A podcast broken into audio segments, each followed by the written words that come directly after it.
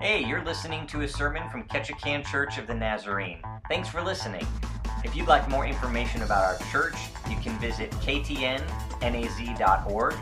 Visit us on Facebook, just search Ketchikan Naz, or you can download our free app from the iPhone store or the Google Play store. Just search Ketchikan Naz. Thanks for visiting. Hope the Word of God speaks to you today.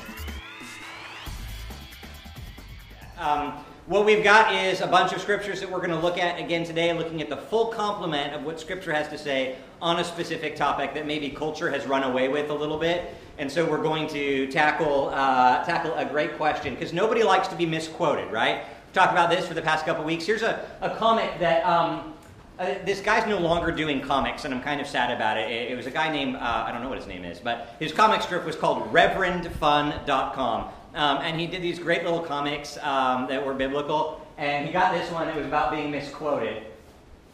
I guess it wasn't the needle through the camel. Sorry.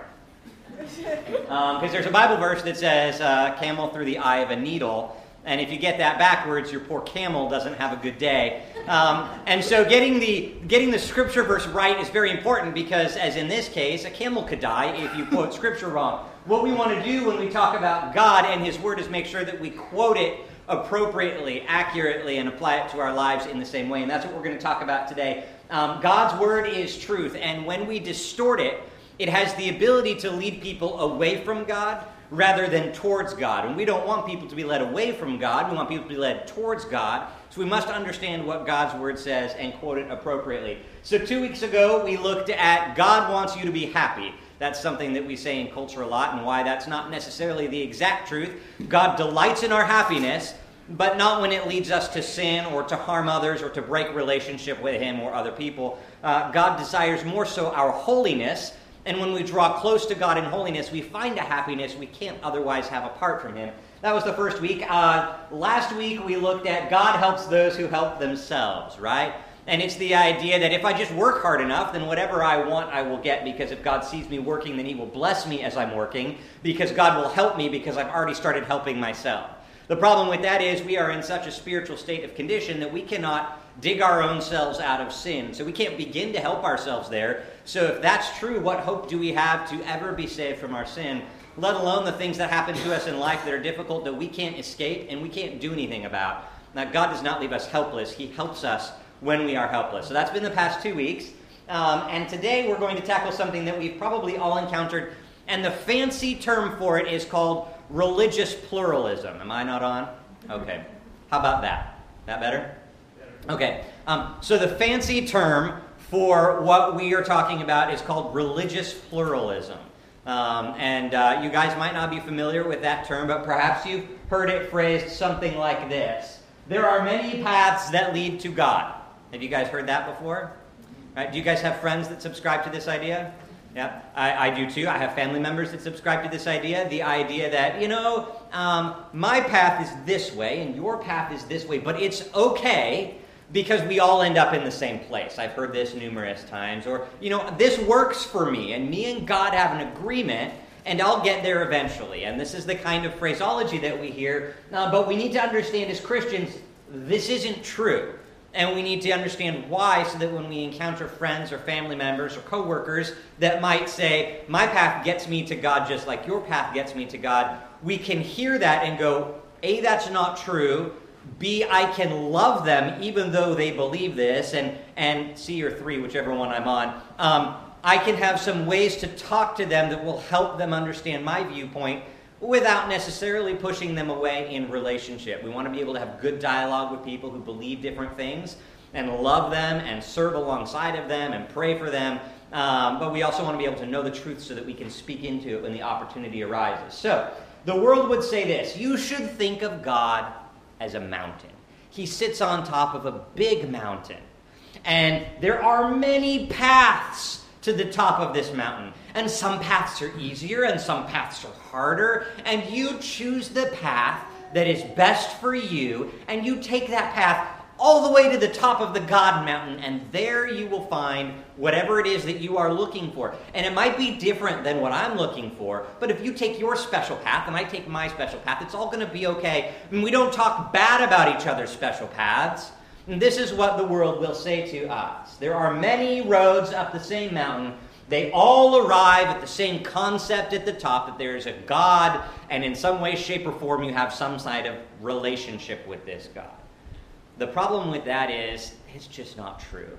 The Word of God, which we believe to be living and active, um, speaks to our hearts, convicts us, changes us, grows us to be more like His Son Jesus um, tells us that uh, this couldn't be further from the truth. There is not many paths to the same God. There is but one path, and his name is Jesus, and that's what we're going to look at today. Um, in the past couple weeks, what I've done is I've like shared all of the heresy and the things that are wrong, and then the second half of the sermon is here's what we believe. I'm going to jump back and forth today because I want to make sure that we understand these topics. So I'm going to go back and forth, and I'll try and make it clear for us when we're talking about what's not true versus what's biblically true. So, the first thing that's not true if we believe that there are many paths up the God mountain, and everybody's path is valid, then it teaches us this that all religions are equal.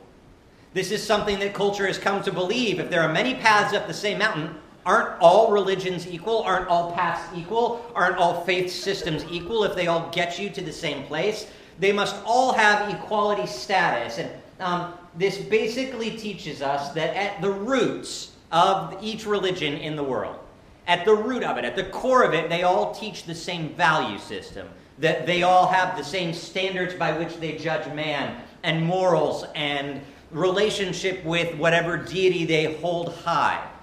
And when it comes down to it, if you look at just a cross section of any handful of greater religions or faith systems in the world, they are not all equal, and they do not all have the same core values, and they do not all teach the same concept about God and man. And so when we think, if there are many paths to the same God, they must be teaching the same thing. But let's look at just four examples, okay? From, I mean, dip your hand in the religion bucket of the, of the world, okay? And I'm going to pull out four and tell you a little bit, snapshot of what they believe, and see if they can be reconciled to be equal. Okay, now make sure I get this right. I want to. I don't want to uh, do anything injustice here. Buddhism. You familiar with the? Okay, um, they deny the existence of an external creator God. Okay, they deny an external creator God. They also deny moral guilt and sin. There is no striving for eternal life because there's nothing to be saved from. Okay, that's what one path up the world's mountain says. Mormonism states that Jesus is the Son of God and the brother of the devil, okay? But that God was once a man like we are a man, and he worked hard enough and became a God. And the ultimate hope is that you can work hard enough, men, not women, men can work hard enough and become gods of their own worlds as well. It also teaches that salvation for and salvation and potential God status rests on your good works and accepting Joseph Smith as the prophet of God in its teachings, it explicitly states Jesus' sacrifice was not fully able to cleanse people of sin. And that's different from Buddhism, right? Drastically different. Um, how about the New Age movement? Um, New Age movement is kind of like this, um, I've heard it phrased a college of hopes and dreams. It's just kind of like choose your electives and put it together, and you have what you want it to be. So you pick and choose from various religions and teachers, but overall, it would hold that man is the central entity in the faith system. Man is divine, and man, within man, rests the um, hope for eternal peace and unity among the world. Um, there is a God, but he is impersonal and he does not relate to humanity or hold humanity to any standards. That's what the New Age movement will say. And then biblical Christianity, which we ascribe to, what the Word of God teaches us, is that there is one God in three persons Father, Son, and Holy Spirit. Jesus Christ is the Son of God, and God created this beautiful world for his humanity creation to live in and set some standards for us to live by. We weren't able to keep those standards, but he paved a way for us to have relationship with him through the atoning sacrifice of Jesus Christ on the cross for our sins in our place. He died, was buried, and rose again to give us eternal life. And our hope is that God loves us eternally and died for us so that we might have relationship with him. Those are just four.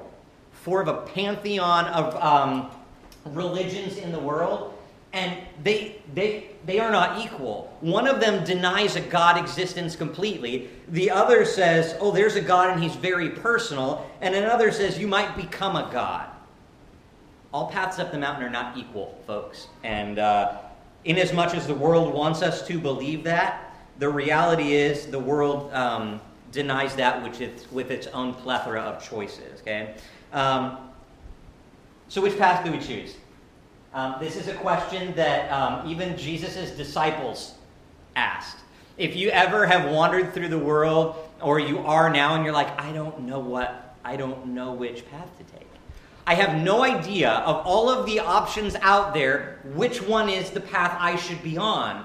And so maybe in your life history, you have sampled a handful of the religious offerings of the world, and you were searching for something. And there are a lot of people that we know that are searching for the right path. They're trying this and they're trying that, and it's a fad diet, and it's this kind of action. And if you wear this bracelet and say these prayers, if you just show up at this location in the world and walk around something, then you can be made pure. And all of these things that the world will say. Which path do we be on? Now, um, Jesus' disciples actually asked this question, okay? He says, How will we know the way? That's one of the disciples to Jesus. How, how are we going to know? which way to go. And this is where we want to look at what Scripture says. Um, so if you're following along, here's some verses on the screen for you Psalm 25, 4 and 5. Make known to me your ways, O Lord, and teach me your paths. Lead me in your truth and teach me, for you are the God of my salvation. So, at bare minimum, if you have no idea which path to take and you're willing and open to any idea the world has to offer, why not ask God? God, which, if you are God at the top of the mountain, and even if you don't know, which God or what God looks like or what God's word says, God says just ask. And he will reveal to you wisdom and teach you the path to go. And I guarantee you, the God of the Bible will not lead you astray. He will set you on a good path.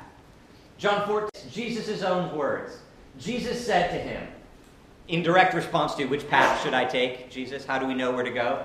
Jesus said, I am the way. He's the way to go. I am the truth, and I am the life. And no one comes to the Father except through me. So Jesus is laying out the very clear reality, according to the Word of God, uh, there is but one path, and it is through Jesus. There's not multiple paths up the mountain. They are not all equal. There is one, um, and uh, Jesus is very clear about that. Then in Matthew 7 13 and 14, Jesus says, Enter by the narrow gate. The wide gate leads to destruction, and it's wide. Many take it. The narrow gate leads to life, but few take it. So Jesus is saying, listen, I'm the way, the truth, and the life, and the way to life is narrow. It's it's less traveled. Two roads diverged, right? And I took the one less traveled by to quote uh, Robert Frost, if I get that right.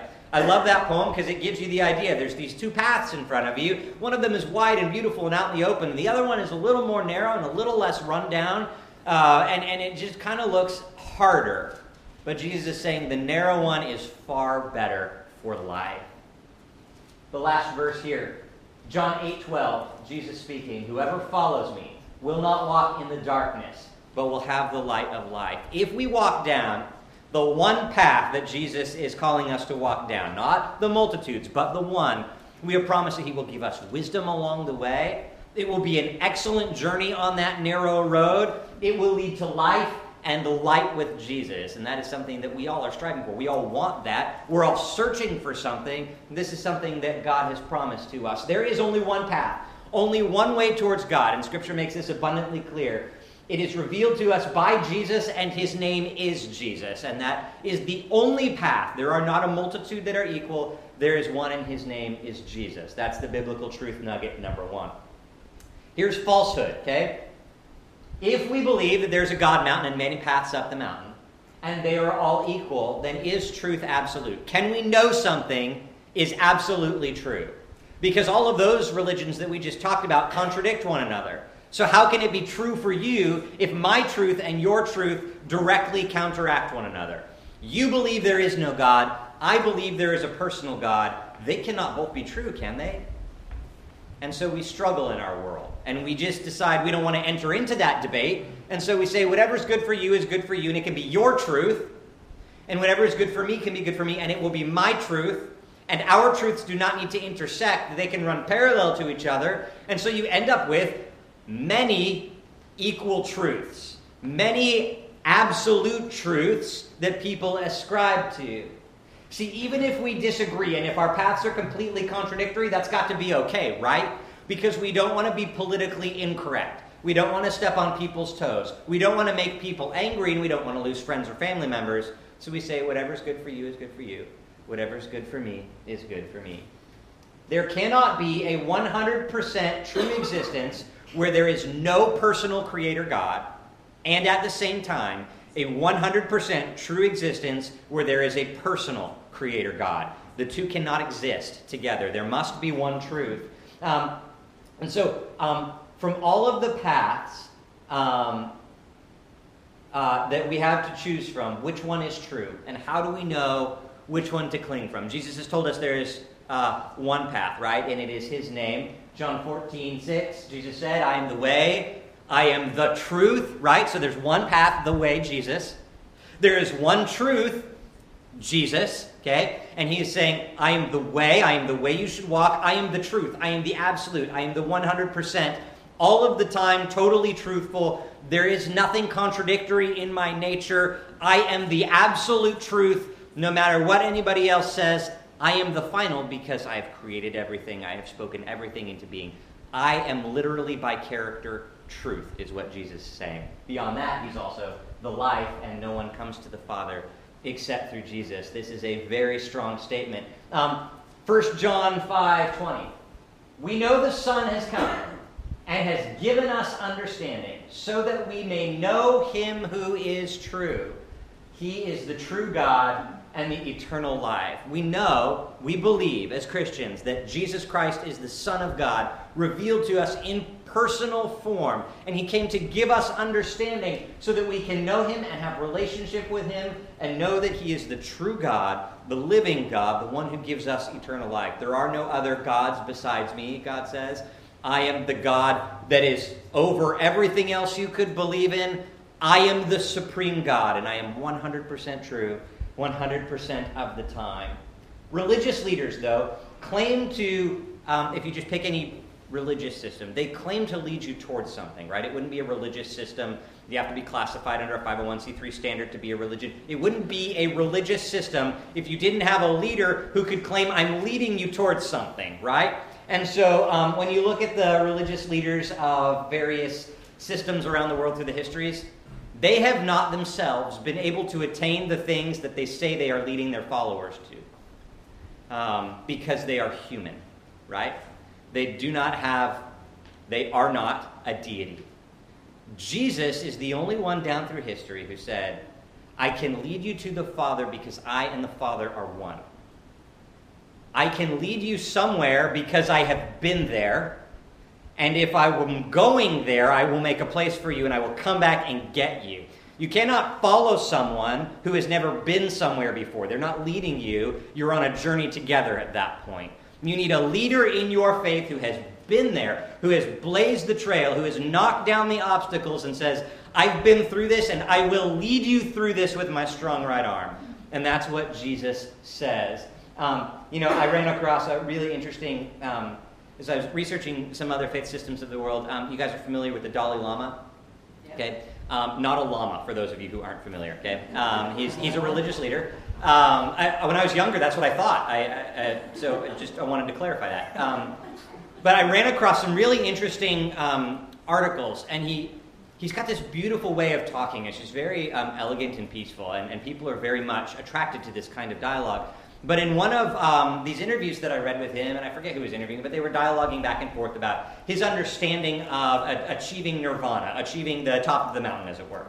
And he himself admitted though he is the leader of this and he is the reincarnated leader, so this happens generation after generation, he, the person dies and the reincarnated soul, which we don't believe in Christianity, came to be in another body and that person starts to lead the religious system again. Okay? Um, through generations and cycles and cycles of this, the Dalai Lama was the first to admit humbly, and I kind of, I kind of dig him for this. I haven't reached it yet.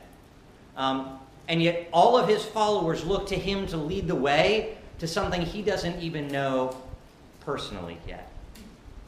And so when I look at that, I think, man, there's no hope there. If the one who's been being reincarnated for hundreds and hundreds of years has not yet achieved it, what hope do I have of ever coming close to anything that could be hopeful for me? When you look at Jesus, he says, Not only am I the Son of God, I've come from the Father and I've come to earth, but I'm going back and I will bring you with me. He's been there and been back and going back, and he's there right now. And Scripture says he is interceding for us currently in the throne room. He's the one that can offer us the hope because he's already been there. He's blazed the trail. And to me, that is very, very exciting. Jesus, um, unlike any other religious leader that has lived through history at any given point, or any religious leader that could crop up in the near future, he is the only one who can take his claims of, I am the Son of God, I have certain abilities because God and I are one. He is the only one who's taken those claims and backed them up 100%, 100% of the time. I can heal people. Jesus healed people. Bring people back from the dead. Jesus brought people back from the dead. I can uh, multiply fishes and loaves like you've never seen before. Jesus multiplies fishes and loaves like you've never seen. I can forgive sins, and if you don't believe me, let me heal this guy, and then I'm going to forgive the sins. He backed everything up with actual proof by his actions and words that he was who he said he was. Um, ultimately, uh, with his death, burial, and resurrection, raising himself from the dead under his own power bodily, not in spirit form, but bodily to walk the earth again, appearing in front of 500 people at a time, breaking bread with people. He is the real deal, folks. Jesus is the way, the truth, and the life. And truth can only be known with 100% certainty by knowing a 100% certain God, and his name is Jesus. He is the way, and he is the truth. Here's the third thing this thing teaches us claiming your path is the best must be arrogant, right? Like, this is why Christians don't share their faith that often because you don't want to be called a bigot or um, arrogant or you don't want to be politically incorrect or you don't want to lose business in your job, right? Because if you say there is only one God and his name is Jesus and nobody comes to the Father except through Jesus, the world kind of looks at you and says, You want to know what? You're arrogant and narrow minded and you don't love people because your words are harsh and they exclude me, they don't include me. And so Christians over time have become very reticent to share their faith because they don't want to be called arrogant or bigoted or narrow minded or politically incorrect by excluding the multitude of other absolute truths that exist out there. So we need to wrestle with this one. As Christians, are we confident enough in our faith, knowing that Jesus is the way, the truth, and the life, to speak boldly yet lovingly the truth about one path and one truth? Um, the misconception of the world and the fear of Christians is that we will sound arrogant, okay? And let me say it this way. If as a Christian you walk around to your friends and your neighbors and your coworkers and you say, "I follow Jesus and I'm the best because my God is the best." And you don't follow God, therefore you are not the best. My way is the best way. I would say you're a sinful Christian and you need to repent of saying things that are hurtful and harmful they might be true, but we've talked about truth in love speaking, right? In the past couple weeks, we talked about love a lot and how there are loving things to say and there are loving ways to say truth, and we need not hurt people while we speak the truth, right? So there are better ways to go around telling people about the narrow gate and the one way truth in life rather than being completely arrogant and shoving them away. And we need to wrestle with that. Um, if we are um, being honest with ourselves, we know that Jesus is the way, the truth, and the life. And we need to express that to people very clearly that um, we have come to understand in our own personal lives as Christians that we are, uh, we're not better than anybody else, right? In fact, if you read Paul's words, he's the first to tell you, I'm the worst of sinners. I am the worst, is what Paul said in the gospel. But if God can use somebody like me, Paul said, there's hope for anybody because I'm the worst. And so he was giving us hope. This is kind of the approach that we need to take that we realize where we stand in relationship with this great creator God who set a standard of holiness for us to follow. And when we sinned, we fell from that, yet God, in His love, extended us grace, which we didn't deserve. It was a free gift, and He gave it to us. And He said, I want to lift you back up out of sin and give you a life to lead that is great but when you talk with other people, would you tell them how much I love them? And would you tell them where you came from so that they know there is hope and that this narrow gate is available to them and that they can just start walking with you and I will help them? That's a far better way than to go up to someone and say, You're a sinny sinner, and my way's better. And Jesus says you're going to hell. Because that's a surefire way to turn people away from God, and that's not exactly what Jesus wants you to do. Um, I don't think Jesus ever walked up to anybody in scriptures and says, You're a sinny sinner and you're going to hell. Okay? So I don't think he wants his followers to do the same. The problem is, in our world, we have a fatal illness, right? And it's called sin. Everyone in this world has contracted this illness called sin. And um, us who have prescribed, uh, us who have um, ascribed to what the Bible says is true, us who call ourselves Christians, we've obtained a cure for our sin sick soul. Um, and yet we withhold it from people. And not only that, but we do a disservice. We make people think it tastes bad when we speak about God in this arrogant fashion. God is in no way arrogant. In fact, um, Christianity is far from exclusive. People will look at us and like it's an exclusive club that you have to be perfect to get into first. You have to have your life right before you can come to church.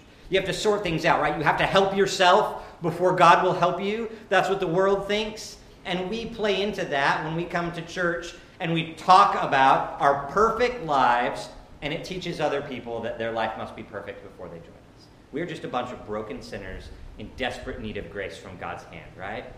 And so um, Christianity is not exclusive or arrogant. Its doors are open to anyone with any past or any present or any future who simply wants to know the living God. Um, other religions and faith systems make you grovel, they make you work for it, they make you pay lots of money to attain whatever the next status is. They make you slave your whole life away, only to, in all of the systems, have a limited hope and a minute, just fraction of the knowledge that maybe next time around you will be one step closer to God. That's what the world will teach you. Christianity says, listen, there's, there's a better way. Um, God, Christ, is the only one of all religions in the world who offers you what you need so badly for free. And that's what people struggle with. There's got to be a catch. There's no catch. God loves you, and He wants to spend time with you. The catch is do you want to spend time with Him? That's the only hindrance that you would have. Do you want to spend time with God? Here's what God says about his love for you. John 14, 6, Jesus said, I'm repeating this one over and over and over again, so by the end of the service you'll have it memorized. Jesus said to him, I am the way, the truth, and the life. No one comes to the Father except through me. And people will use that verse and say, See, I told you your God was narrow minded. There's no room for me in this. If He is the only way and I prescribe to another way, then I can't be involved in your way because our ways contradict. You must not love me, your God must not love me. I wash my hands of your God, and they move on. But this is a wide open path. 2 Corinthians 8 9. You know the grace of Jesus.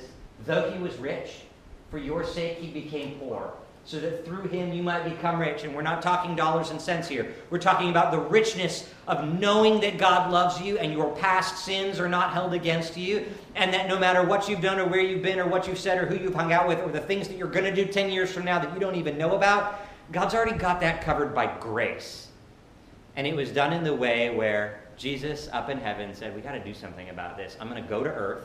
I'm going to humble myself, put flesh on my body. I'm going to go to earth. I'm going to walk with these people. I'm going to talk with these people. I'm going to touch their sick bodies. I'm going to speak into their broken hearts.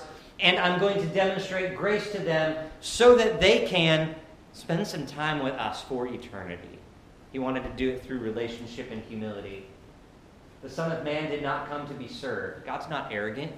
He's not saying this is the best way. He's saying, listen, I'm coming to serve you, not to make you serve me. He came to serve and to give his life as a ransom for many. Um, no other leader of faith has been able to say this and then do this and succeed in coming back from the dead. That's Matthew 20, 28.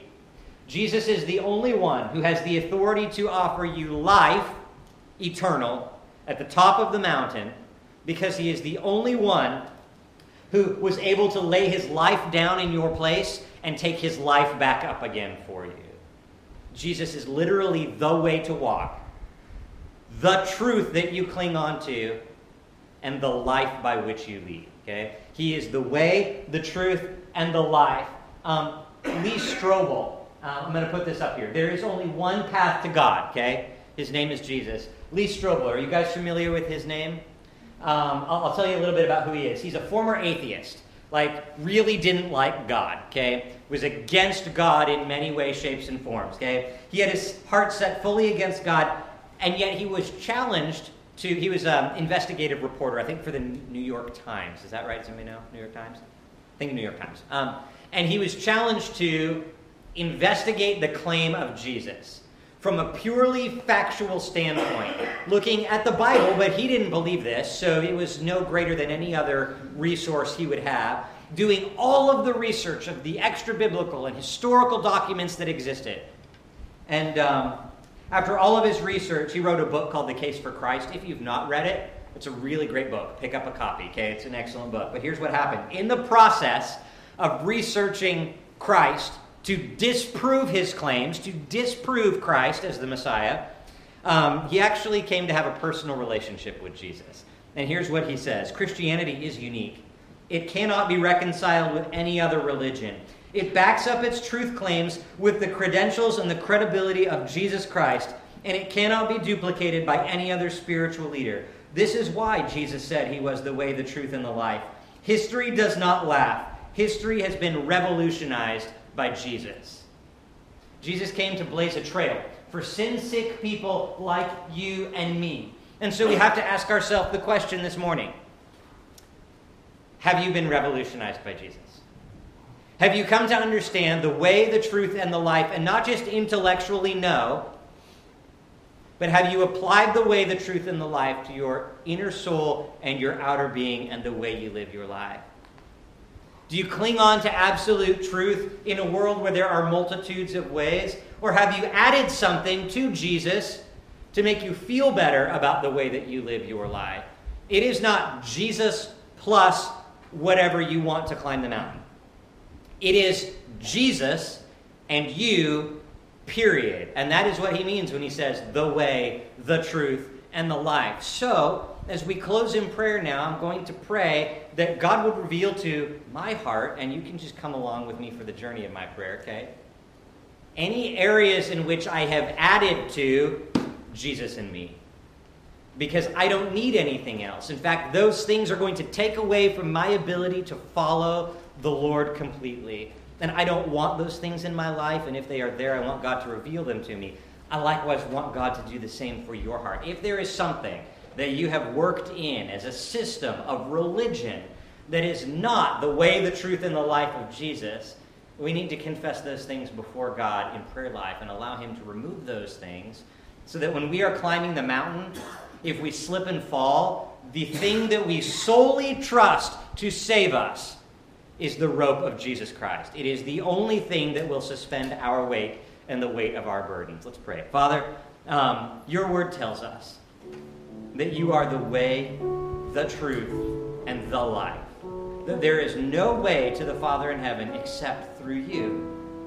And yet we go about this life kind of like a magnet. And we walk through and we hear things, we go, that sounds kind of good. I, I think that kind of is like what Jesus says. I mean, Buddha teaches some of the same things that Jesus teaches. So I can listen to Buddha and I can listen to Jesus. And I'm still a Christian because I follow Jesus. I've just added some stuff because I like how it sounds. And we walk through life, and the longer we walk, the more things stick to us because we want them to. But Lord, the more things stick to us, the further down we've pushed you and the further away we've pushed you because we're trusting in those things and in our hands, not in you to lead us. Your word tells us in the Psalms that you are a good shepherd and that we are the sheep of your field. And that if we follow you, the way, the truth, and the life, the good shepherd, you lead us beside cool waters and great pastures. And you keep the enemy at bay. And you protect us and defend us and challenge us and encourage us. And when we root ourselves in you, Father, we find there's no other path that offers what you have to offer. Lord, would you reveal to our hearts now the ways in which we have attracted things and received things that are not true? Would you point them out to our heart right this very moment so that we can go, I, I had no idea I believed that? And would you loosen our grip on those things so that when it comes down to it, we trust you 100% for our life and our soul. And would you humble our hearts, Father, so that when we have conversations with people who are of different faiths and walk a different path, we do not come at them angry or arrogant or treating them like they're less, because, Father, they are made in your image and they are lost sheep whom you care so deeply for. And we too ought to care as deeply for lost sheep as you do. We were once lost sheep, Father. You have saved us. We are walking by grace on the narrow path. Would you help us find ways to invite people onto the narrow path? First, Father, work in our hearts. Give us grace and truth that we might hold on to it. And keep us in your way as we walk. We pray this in your Son's name.